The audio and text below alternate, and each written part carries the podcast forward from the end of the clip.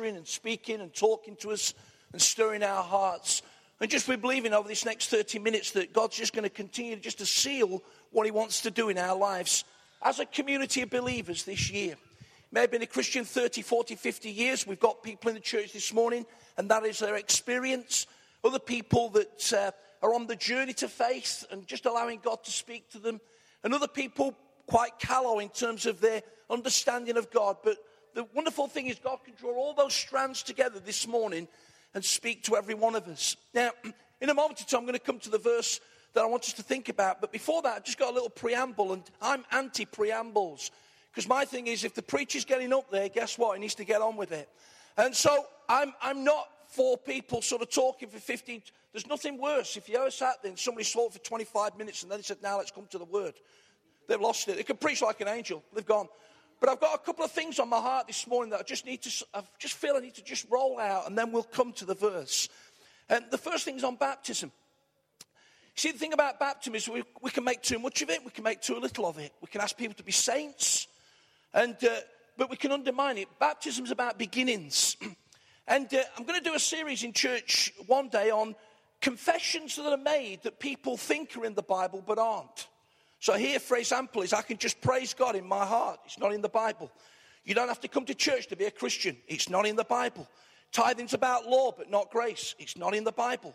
Tongues is not just for everybody. It's not in the Bible. So we could go on. All these things that people roll out and they're not in the Bible. And here's one about baptism. God's not told me to do it yet. It's not in the Bible. And the reason it's not in the Bible is because He told you to do it. Repent and be baptized. It's a command. And the only restraints upon you being baptized are twofold. They're either parentally, in other words, your mum and dad don't think you're ready yet, or they're pastorally. So the pastors know something that nobody else does, and the answer is you're going to have to wait. They're the only two restraints. But most of the time, friends, it's you need to do it. You need to move on and be baptized. Conversion establishing yourself in the Lord and baptism. Baptism in the New Testament wasn't waiting around forever, waiting for God to tell you because God had told you. And the reality is, I, I shared this this morning with some passion because if we are to strengthen this year, we need to strengthen in baptism. We need more people stepping into the commands of God. And if A is conversion and Z is the absolute fulfillment of God's purpose in your life, you need to move through B, C, D, E, and F to get there. And B, C, D, and F for baptism is just straightforward, it's just basic. So let me just sort of say, you might fear water this morning. Well, as far as I can re- recall, in 2,000 years of Christian history, no one's actually ever drowned by being baptized. So be encouraged. Okay?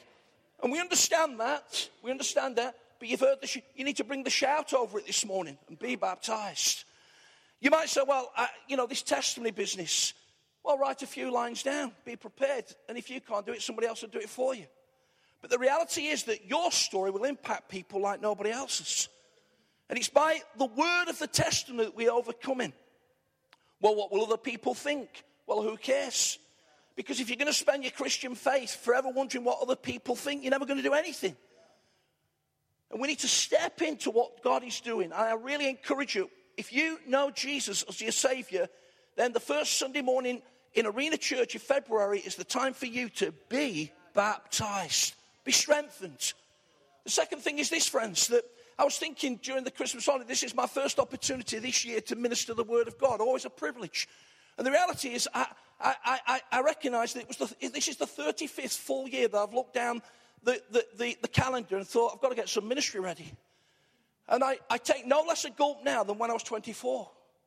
You thought I was seven when I started, didn't you? But anyway, but some of you got it. But you see, the lyricist looks for the new song, the writer looks for the new chapter in the book. The journalist has to write the new article, the playwright's looking for the new script. It's no different from the preacher. Because the reality is, friends, there's always one challenge about ministry, and it's this fresh bread. I've no intention of rolling out ministry, and none of us have in the house, that we're just not thought about, not prepared, not planned, and it's not currently in our hearts. That's the, that's the challenge fresh bread. And uh, during the uh, Christmas holidays, I was watching uh, News 24, and uh, they had a half hour program on of all the people, uh, say all the people, but many well known people that had gone from this world in 2013. Of course, President Mandela, former Prime Minister Thatcher, and so it went on. And uh, it was a particularly poignant program for me because 2013 was the year that I said bye to my dad as well. 30th of June last year, he went to be with his Lord. And uh, so I was watching this program, fascinating. They had Eddie Braben on. Eddie Braben was the guy that used to write the jokes for Morecambe and Wise. And uh, Liverpool lad, Scouser. And uh, this year he died. And they did this clip on him, and he says, It hit me. He said, I started off as a 14 year old kid writing jokes. And it got to the place where I realized that 24 million people in the country on Christmas night were waiting for me to make them laugh. And actually, it's impacted his health. Impacted his health. But the reality is, friends, there's no less scope for the people that have the privilege of ministry on the platform of Arena Church because we need fresh bread. We need something that's going to continually minister and lay something into our hearts. And you've got a part to play in that. You might say, what? Well, Malachi 3.10 so that we're to bring our tithes to the storehouse. That which God has blessed us with, we're to bring back a tithe, a tenth to him that will bless him. And I was listening to Bill Johnson, Bethel, uh, Bethel Chapel Reddings, California, and he made this statement. Sometimes, when I said I'd never seen it before, of course I'd seen it before, but it went bump into my heart. Because it talks about bringing the tithe into the storehouse. And the storehouse is the local church, by the way. It's not God channel. It's the local church. It's not some charity that you think you'd like to give to. It's the local church. That's the, the priority of our giving. He says, bring to the storehouse that there may be food in the house. And it hit me like a bolt from the blue. You see, the, the, the consistent obedience of the people of God has a direct correlation to the food that's served in the house. It really is. You might say, well, how does that work? Well, I'm continually talking to people about advancing church. And here's the truth all across the country, you'll get people saying, Do you know how many churches are closing? And they are. But I want to tell you, do you know how many churches are opening? You see, because as churches are closing, churches are opening. But why did churches close? Why did churches that were fantastic once now become a carpet warehouse? What's all that about? Well, there's many, many things. I don't have time to uh, mention that this morning. But one of the things is this, friends, that historically, if you trace it back, sometime during the line, people withdrew. And they used to do it brutally. So when I started out as a 24 year old kid, I'd been married a week to Sharon and in the church. We survived. We were in, a, we were in Skegness. Some of you won't even go to Skegness on a, you know, for your, you know, for a, if somebody pays you free, but it's a nice place. And when we lived there, we used to say, hey, we live here. You know, they all used to come with the Aran cardigans and be wandering down the road, you know. Yeah. We live here. Doesn't Sue know what I'm talking about?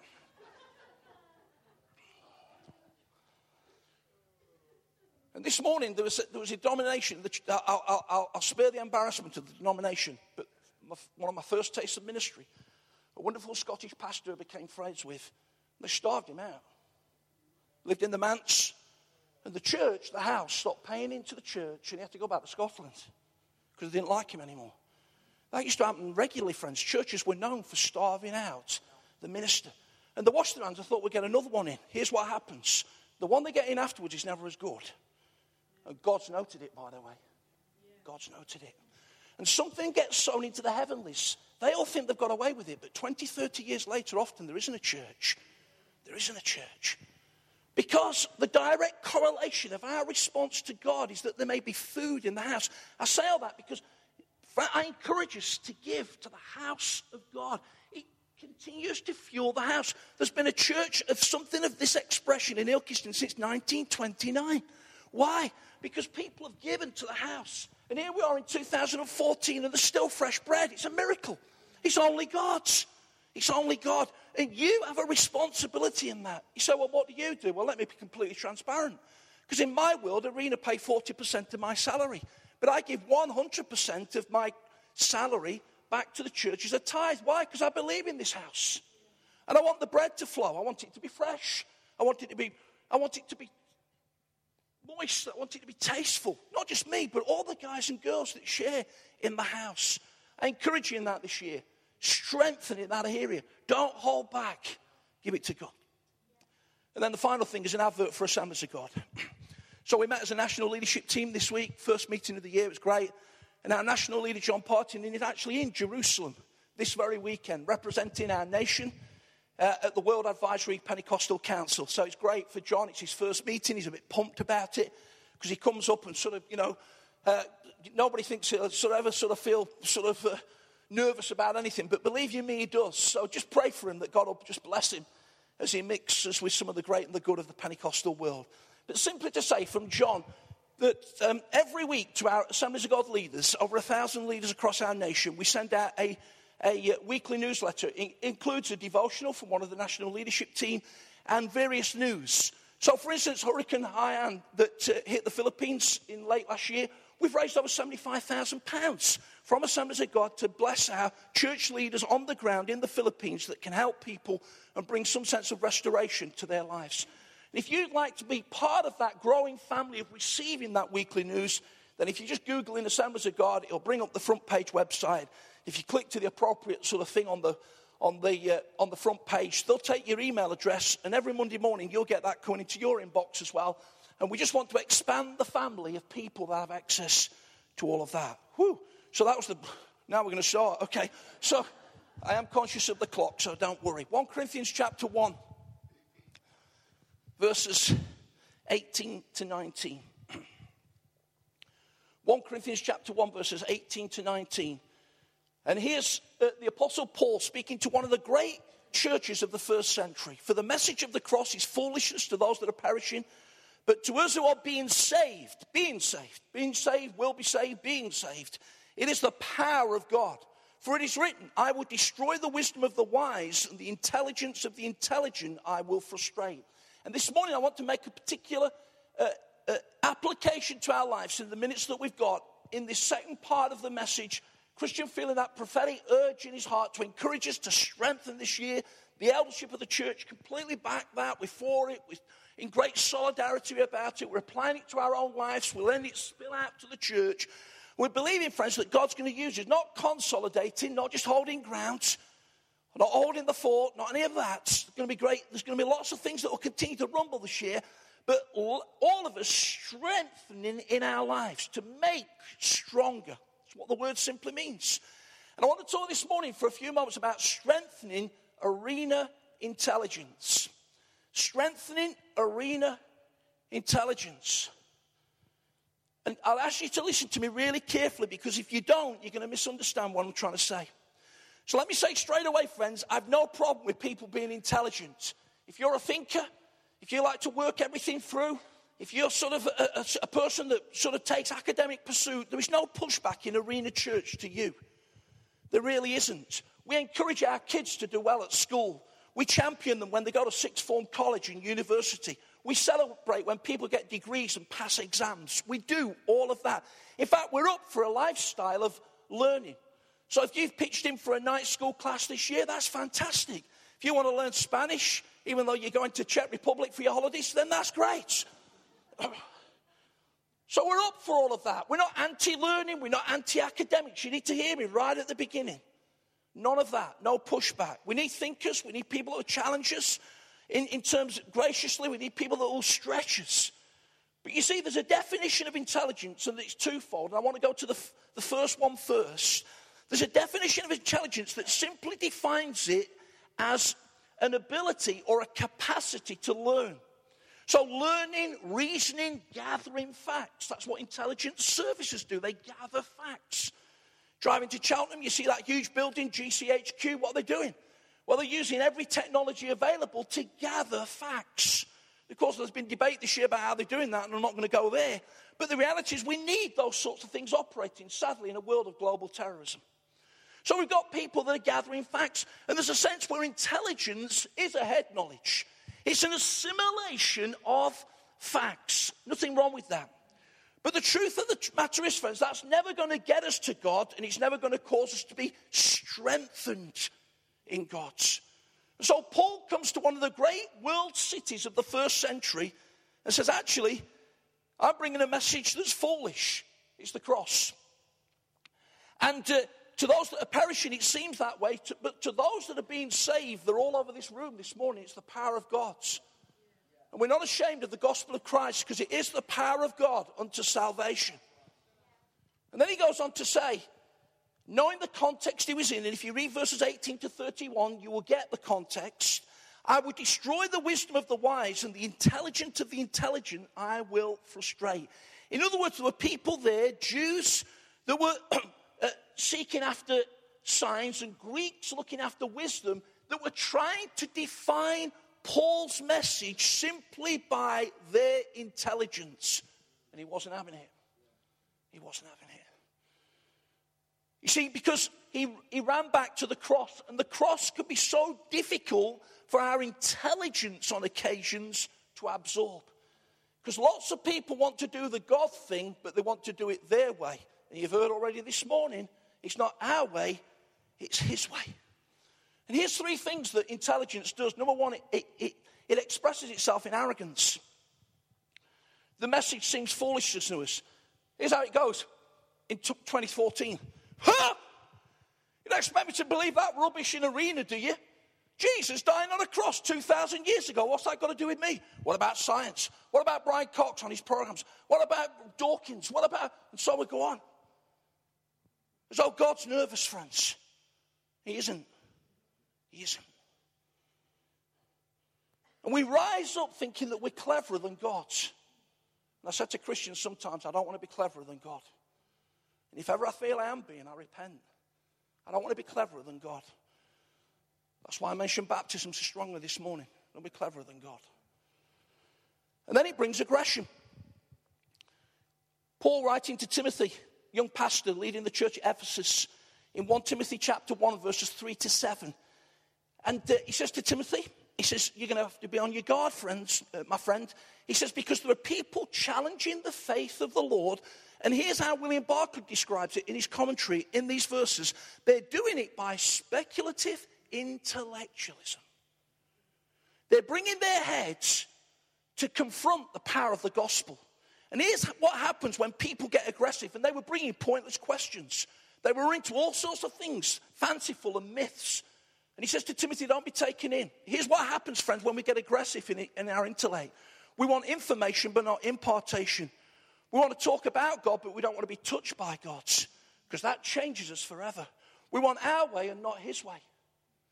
And it's all over 21st century society. You don't have to look far to see it. And it expressed itself in a heresy, which I don't have time to develop this morning. And don't get, don't get uptight on the word, but it expressed itself in a heresy called Gnosticism. And what Gnosticism did, it claimed a higher knowledge or intellect. We're in the light, but you're not. We've got it because we're clever, but you haven't. Paul says to Timothy, be careful. Because what Gnostics did, they divorced their supposed knowing of God from their living for God. And you can't. We express that we're friends of Jesus when we do what he tells us to do. And their philosophy was this all matter is evil and all spirit alone is good. They denied that Jesus came in the flesh, they denied the resurrection, and so basically, some of them ran to extreme asceticism. In other words, they'd lie on beds of nails and all that sort of stuff. But most of them claimed a spiritual enlightenment, but then in the body pleased themselves. They divorced what they said was spiritual from how they lived in the physical. That is error. Because the Bible says that your body is the temple of the Holy Spirit, and so, what you believe needs to express itself in what you live. That's the Bible.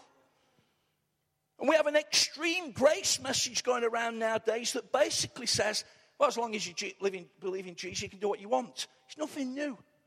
At the end of Romans chapter 5, Paul talks about grace and he says, Where sin abounds, grace does much more abound. No chapter divisions in Romans, so go to Romans 6 1. Shall we continue in sin that grace may abound? God forbids.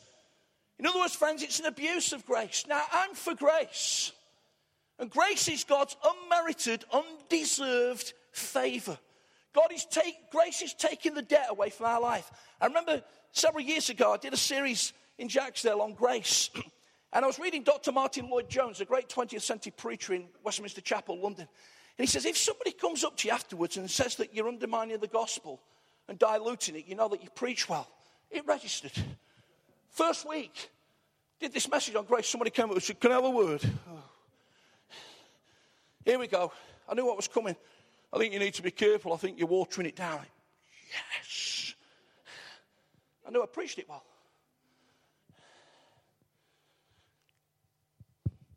But listen, friends, I'm a grace man. We've talked about, we sang about grace this morning. We can't do anything without the unmerited, undeserved favor of God. And I'm going to come back to it in a moment. But here's what Titus 2:11 says. For people, even people in this room this morning, think that you can say what you believe and then live what you like. You can't. Because it says, For the grace of God has appeared that offers salvation for all people. It, grace, teaches us to say no to ungodliness and worldly passions and to live self controlled, upright, and godly lives in this present age whilst we wait for the blessed hope and appearing of our Lord and Savior, Jesus Christ. Grace, friends, brings a passion on my life to want to live like Jesus. That's what it does for me. That's what it does for me. Don't divorce what you say that you believe with how you live, because you're in the same error as these guys if you do. And it's rooted in the fact that you think you're cleverer than God, and you're not. And the third thing is that these people go astray. Because at the end of 1 Timothy chapter 6, Paul says, Timothy, put your own name there. Julie, Christian, Andy, Chris, put your own name there. Guard what you have been entrusted with to your care. Turn away from godless chatter, the opposing ideas of what is falsely called knowledge or intellect, which some have professed, and in doing so, listen, have departed from the faith. Friends, it was crazy over 120 years ago that we began to establish liberal Bible colleges across Europe where people came in believing in God and Jesus Christ as Lord and went out having departed from the faith because intellect got in the way. And we've got a great Bible college just up the road at Mattersey, and we believe in training people well. But not to train God out of them, but to train God into them. But when we let intellect run riot, you can see the devastation it brings. People, friends, were on fire for God, and then they went to university. And they've wrecked the parents' hearts because they've come out of university three or four years later and they've turned away from it. They've turned away from it. And one of the reasons they'll give is, well, you know, I got with thinkers. I got with people that made me think. Nothing wrong with that. Nothing wrong with that. But, friends, when intellect, when intelligence, when knowledge takes us to stray from the faith, that's tragic.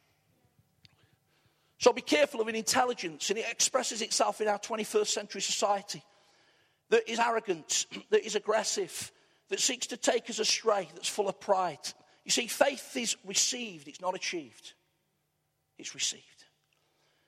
And I want to briefly just go to the second part of the message this morning because I want to encourage us to strengthen in our arena intelligence. Because the second thought of intelligence is not just a capacity to absorb facts, but this is where I really want us to home in this morning. It's the faculty of understanding. It's understanding how God wants us to live in Jesus Christ. Ordinary people, ordinary guys like me. Nothing special about me. But just having an understanding in my inner being of how God wants me to live and how to live truly intelligently. The Bible says the fear of the Lord, that means not fear, frightened, quaking, but respect or reverence. The fear of the Lord is the beginning of knowledge or intelligence.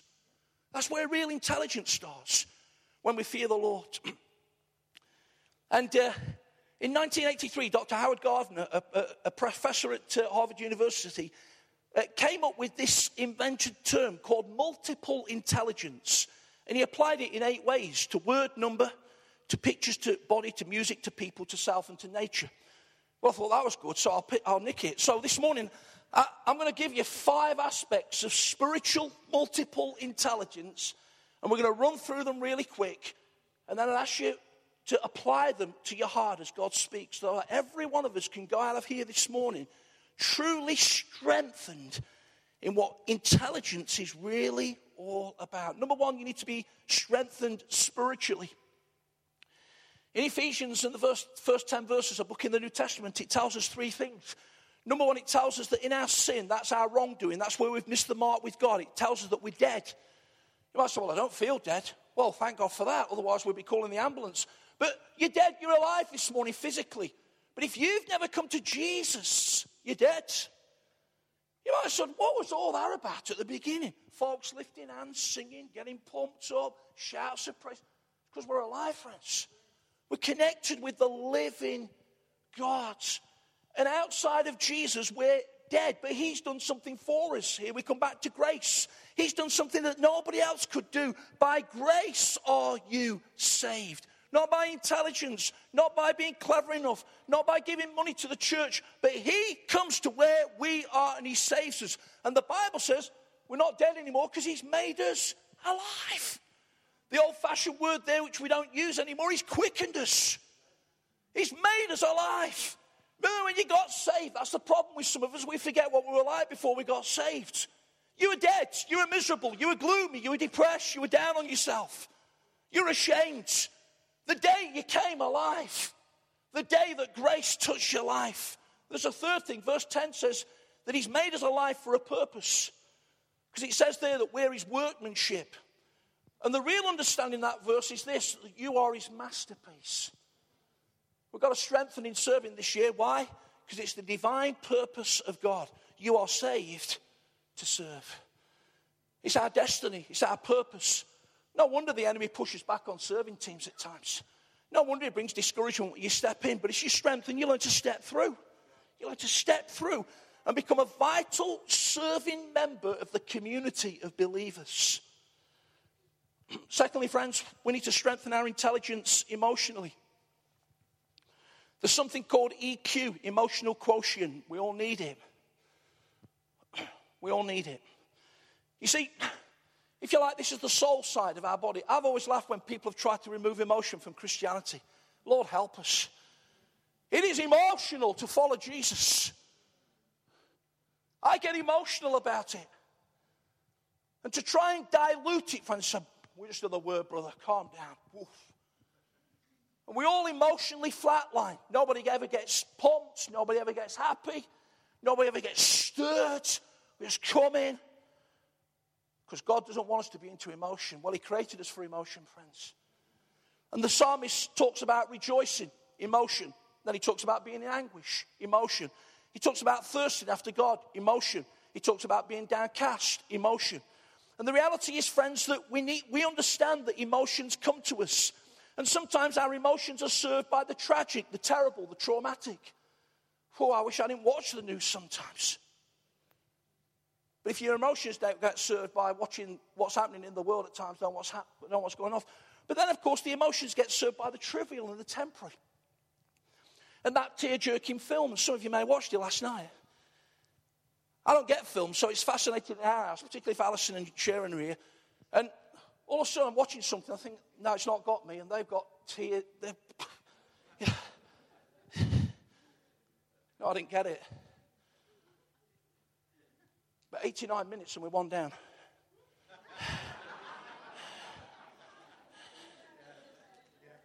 and then she don't get it. It sits in my memory now. I sat on the, all on my own, 1998, I just watching Argentina against England. He just retired. And by the time Michael Owen had put that goal in, I'd moved to the telly. I,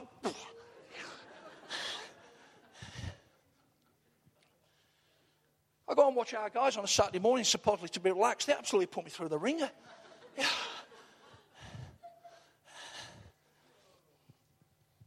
And it doesn't matter, okay? It doesn't matter don't come and say to me after, well, it doesn't matter. That's the beauty of sport. It's the beauty of theatre. It's the beauty of opera. It's the beauty of ballet. Whatever stirs you, it doesn't matter. There are things in life that do matter. But the fact is, you're made for emotion. And we recognize emotions, but here, we're not ruled by them. We recognize them, but we're not. So you didn't feel like coming to church this morning. Rule it. Come anyway. And you'll find that you're amazingly blessed. Be intelligent. Don't emotionally flatline. Brothers and sisters, when was the last time you were moved in the presence of God? When was the last time you wept over some lost person that's in your world? When did you get moved? We need to strengthen in our emotionality. Thirdly, we need to strengthen relationally. God is a relational God, and He's calling for relational people to respond to Him. Here's Gordon MacDonald speaking on relationships. He says six reasons why relationships are important to me. Number one, the dysfunctionality of relationships in society. Two, the Bible is a relational book. Three, the 21st century culture that is all about relationships. Four, because relationships are broken in so many lives. Five, 49 years of experience give me in ministry, give me a heart for relational building. Six, personal relationships after everything else are all that we've got left.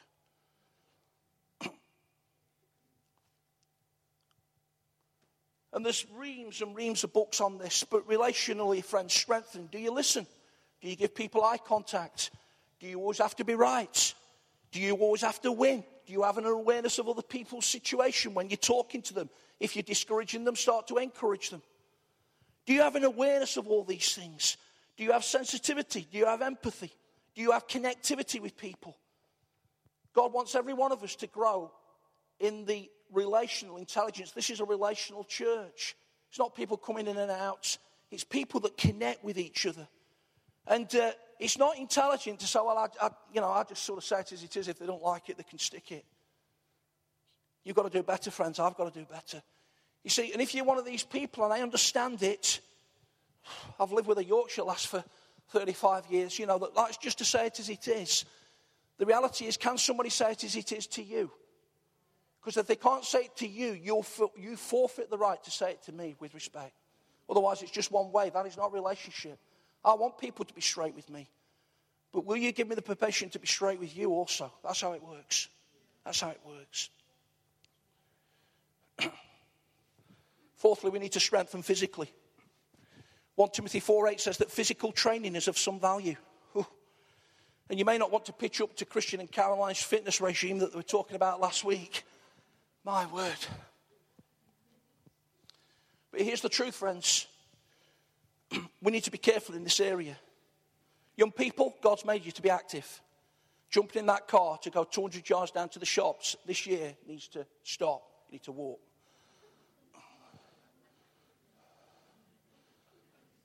Because before you know what, you get old like me. Believe it or not, I still need some energy to do what I've got to do. remember reading an article by Brian Houston when he became 50 in the Australian Evangel. And he tackled all this thing about being intelligent physically. Of course, he's a similar age to me, so he's a lot nearer 60 than 50 now.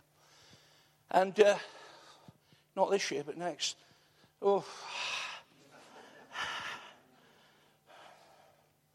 Where did I read this week? They said I sailed through 50, but when I got to 60, it was like I hit a wall.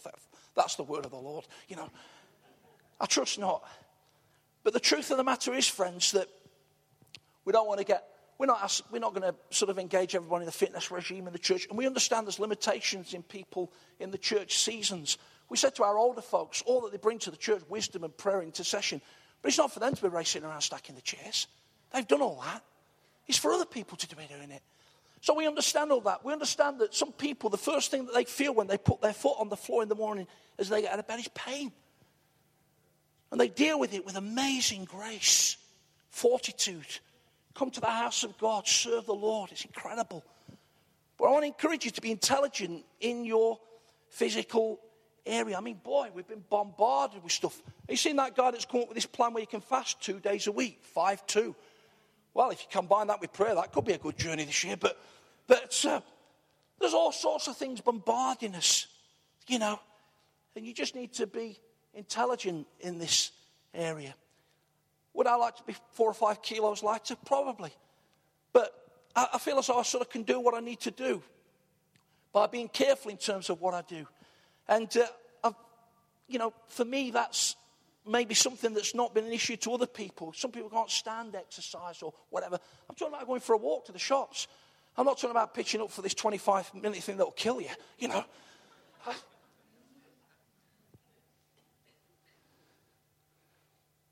And then finally, friends, we need to be intelligent mentally.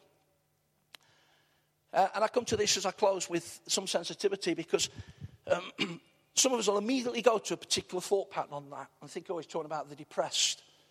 Well, depression is very complex. It has many stratas to it. And the reality is, it may be that even in arena church, people have to find professional counseling for all that, and that's fine. It's not a new thing. There are many people that have been impacted by depression over the years. Hans Christian Andersen, Gustav Holst, F. Scott Fitzgerald, Mark Twain. Among the, great, among the great pantheon of Christian leaders, Luther, Bunyan, Spurgeon all wrestle with this, and so on. But I'm not necessarily talking about that. I'm just talking about every one of us recognizing that the mind is a battle area. And the Bible says in Romans that we're to be transformed by the renewing of our minds. The Bible says that we're to have the mindset of Christ Jesus. It says that we're to think on these things, things that are true, noble, right, pure, lowly, and admirable. We're to set our minds on things above. So learn to create full filters and barriers in your mind. If you, you know, GIGO, garbage in, garbage out.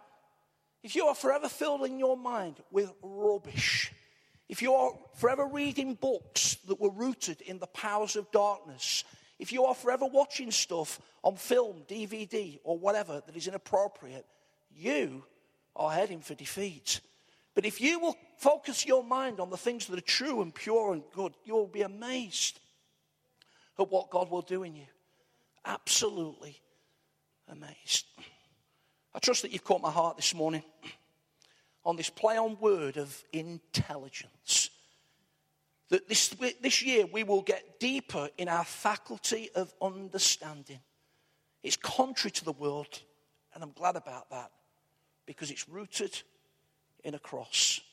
It's not just about head knowledge, but it's about understanding that true intelligence is about heart relationship.